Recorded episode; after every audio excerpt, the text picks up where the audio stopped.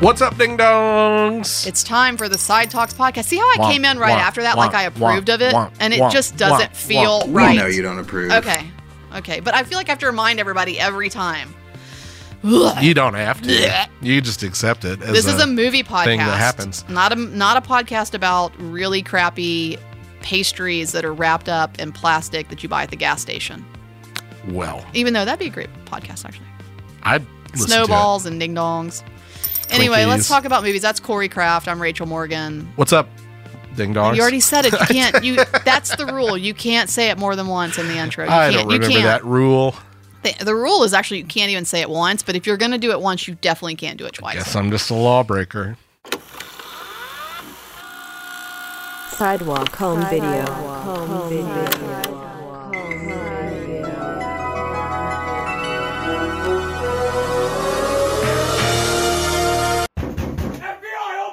Man, sit your ass down. So sidewalk home video it is, and we're doing something totally different today. Okay. You know, I've, normally at Stars Hollow Video. That's right. I've been, yeah, nope, totally different today. I showed my students the opening to a film the other day and thought this would be a great one to highlight. It's a great home video off the shelf. I remember grabbing it when I was in junior high school, and it's When a Stranger Calls. The original? The original, of Okay, course. with uh, Carol Kane. That's right. Directed I've by never seen this. Fred Walton. Well, it this is the thing. It started as a as a 20 minute short film, about 22 minute short film, Right. and it evolved into a feature. And part of the reason why it became a feature is because of the success of Halloween. Yeah. it was a thought of like, oh, we could make this a feature. By the way, the 22 minute opening is nothing, or the 20 minute or so opening is nothing like the rest of the film. It really takes a, a hard turn. And At minute 20 is when she, th- she's like- she gets the news that the calls are coming from inside the house. You just spoiled it for everybody. Spoiler Even alert. though the tagline spoils it. And this is what is such a bummer to me is that that's actually I played it for my students yesterday telling them nothing and all of them were like, "What?" It really floored them. Yeah. It's a very cool little 20-minute opening all based on an urban legend. I- Sure. I, recommend the first 20. I can't recommend beyond that. But I dug into it a little bit and so there there's some interesting stuff here. And so this is one thing you may, you might notice when you go watch this because I think you should Uh huh. uh, again, the opening to this thing is just the short film. It's like they drug the short film and put it right at the beginning. I mean, it's it's redone Yeah. clearly, but it, it is really very similar to the script.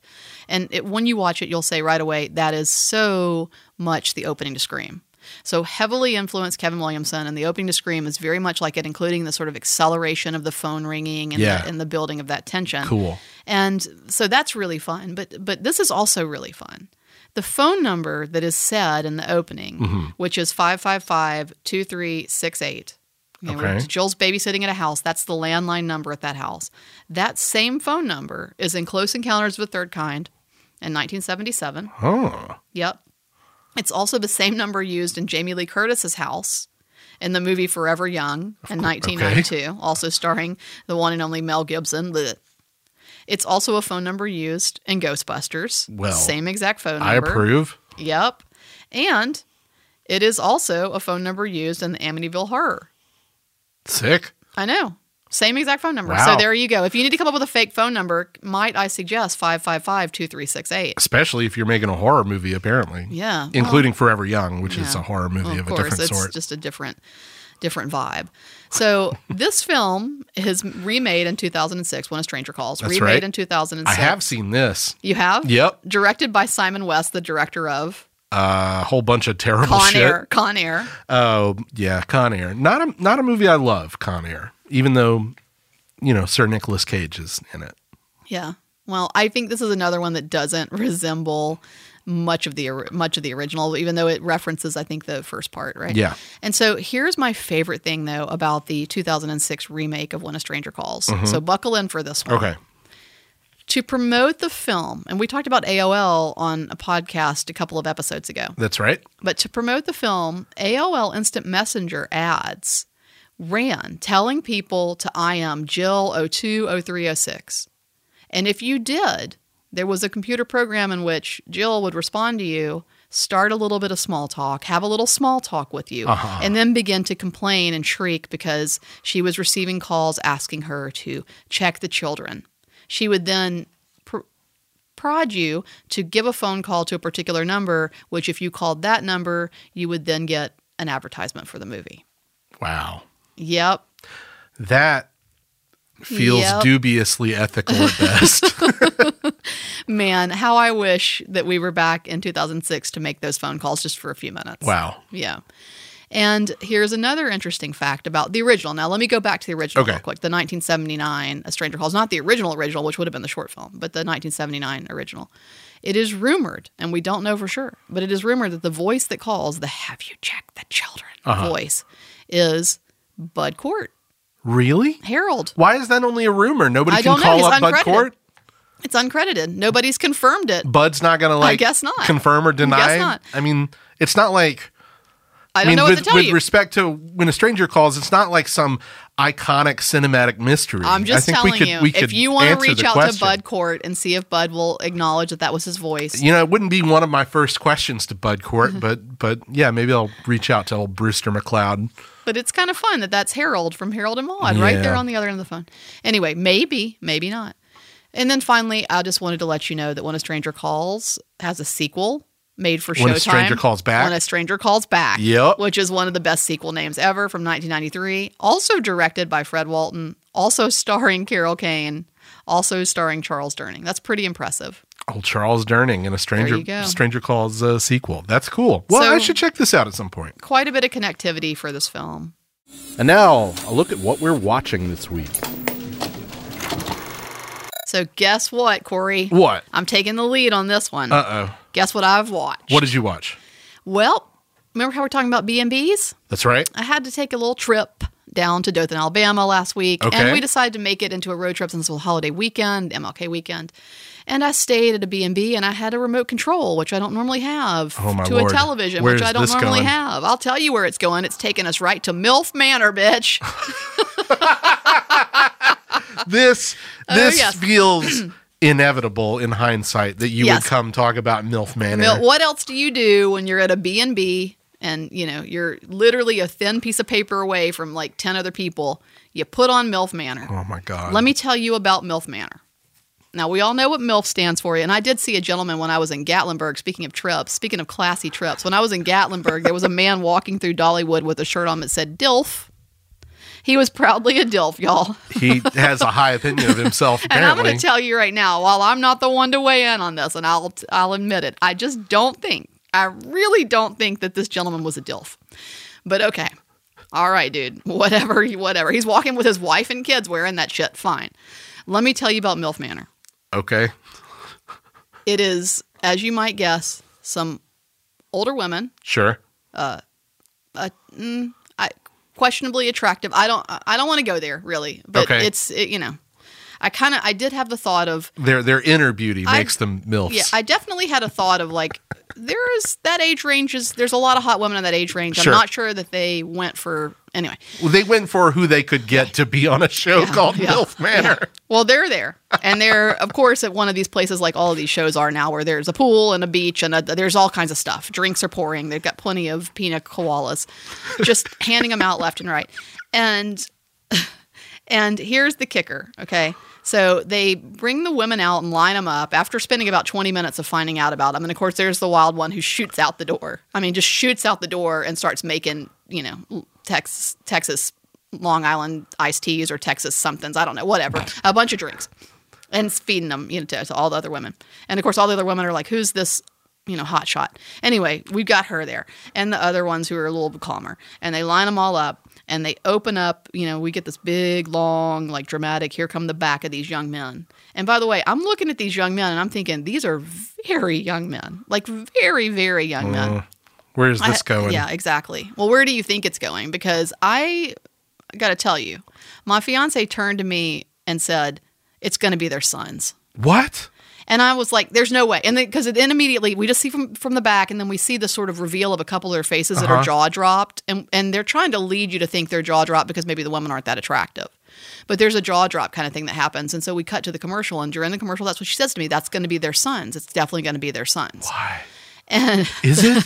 And so, well, let me just spoil it for you. When we get back from the commercial, one of them's like, "Mom." what? Yes. Why? Yes. Why? So the the the stallion stampede are all sons of the women, and of course they're pursuing the f- you know the contestants on the show, and they do games like they have the women blindfolded and then the men take their shirts off and the women have to go feel their chest and if they can tell which one is their son they get uh yeah milf manor everybody milf manor and then here's the other thing my fiance said something very enlightening she goes they really wanted to do this with men and daughters but they knew they couldn't they knew they couldn't but that's where this stems from. I guarantee you. They were like, wish we could do some dudes somewhere in a boardroom were like, wish we could do that, man. And they're like, we can't, but you know what? We can't do DILF Manor, but I bet we could do MILF Manor and get away with it. And they sure as hell have. I hate it. Yep, there you go. So are you going to watch the? Oh yeah. I'm Yeah, gonna rest of the absolutely I'm absolutely gonna watch the rest of the season. Are you? well, uh, no. Um, so you heard it here first, folks. I'm sure that you'll get MILF Manor updates in a timely manner in the What We're Watching segment. Maybe, maybe not. I don't know. I don't know. I don't even want to talk about what I've been watching now. It's just some dorky like bullshit. In Sorry to comparison upstage you with to MILF MILF Manor. Manor. I'll, I'll talk about I'll talk about one thing. Let's hear I'll it. talk about Skinamarink. Okay, did you like it? I did. We're programming it at the cinema. I've got Sick, it. It's gonna sick. It's, it's probably uh, actually by the time this airs, it's probably there. Well, Skinamarink is a kind of uh, viral sensation Yeah. right now. Um, a deeply indie, deeply no budget Yeah. uh, experimental horror movie. And by experimental, I mean it is truly like an exercise in showing the least amount possible and still creating a- Yeah. a, an atmosphere of terror. Like the characters, such as they even are in this movie, are never shown clearly like you don't look you don't get a look at their faces most of the Yeah. shots in the film are from ground level looking up at like crown molding and yet despite this movie being mostly shots of crown molding with the sound of classic cartoons in the background, it's pretty scary.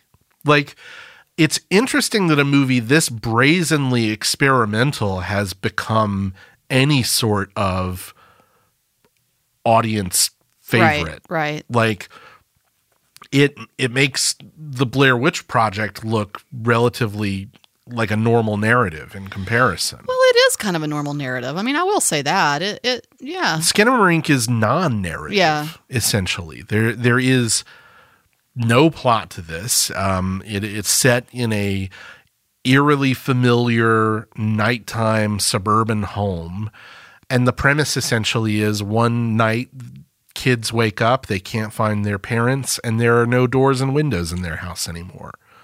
Um, and it, you know, is all bad vibes from there. And you like it. I do.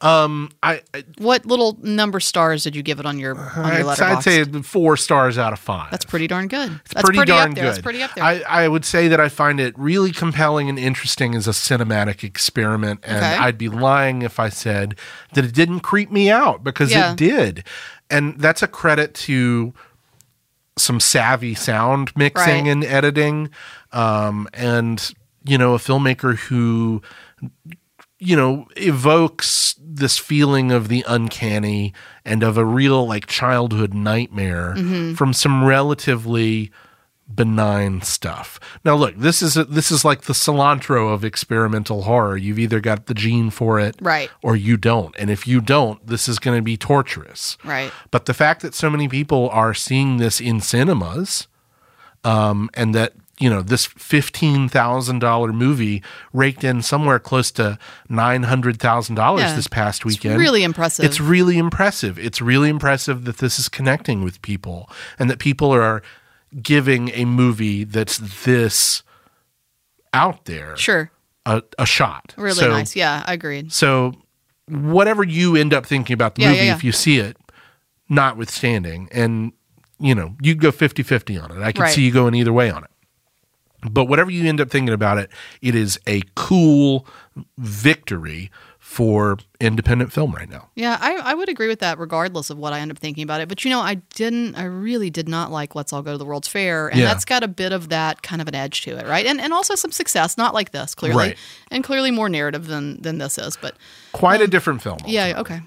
Uh, fair. quite a different film, but um, you know, sort of, I guess, playing in the same sort of internet subculture Sure. uh, creepypasta liminal space right. sort of thing. Right.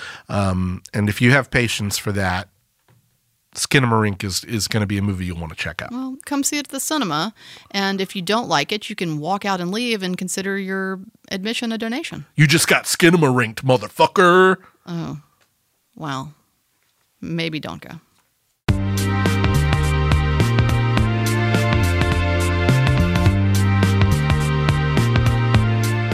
Well, thank you so much for listening to this episode of the Side Talks podcast. We're your own personal cinematic Doja Cat and Noah Schnapp.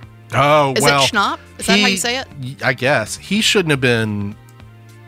What did he do again? I can't remember. He did something. Well, I'm going to tell you what he did. Doja Cat called out Noah. Oh, yeah. He was like, Doja Cat wants to get with my co star in Stranger Things Yeah. on, on social media. She called him out and called him a borderline snake, Oh. Wow. which is one of my favorite quotes of the year. Well, I Borderline hope snake. that she got together with that dude who played Eddie on season four because she Well- seemed to want to. that's some nasty behavior going out there and s- and and talking about these DMs about how she had a crush on on Joseph Quinn. Yeah.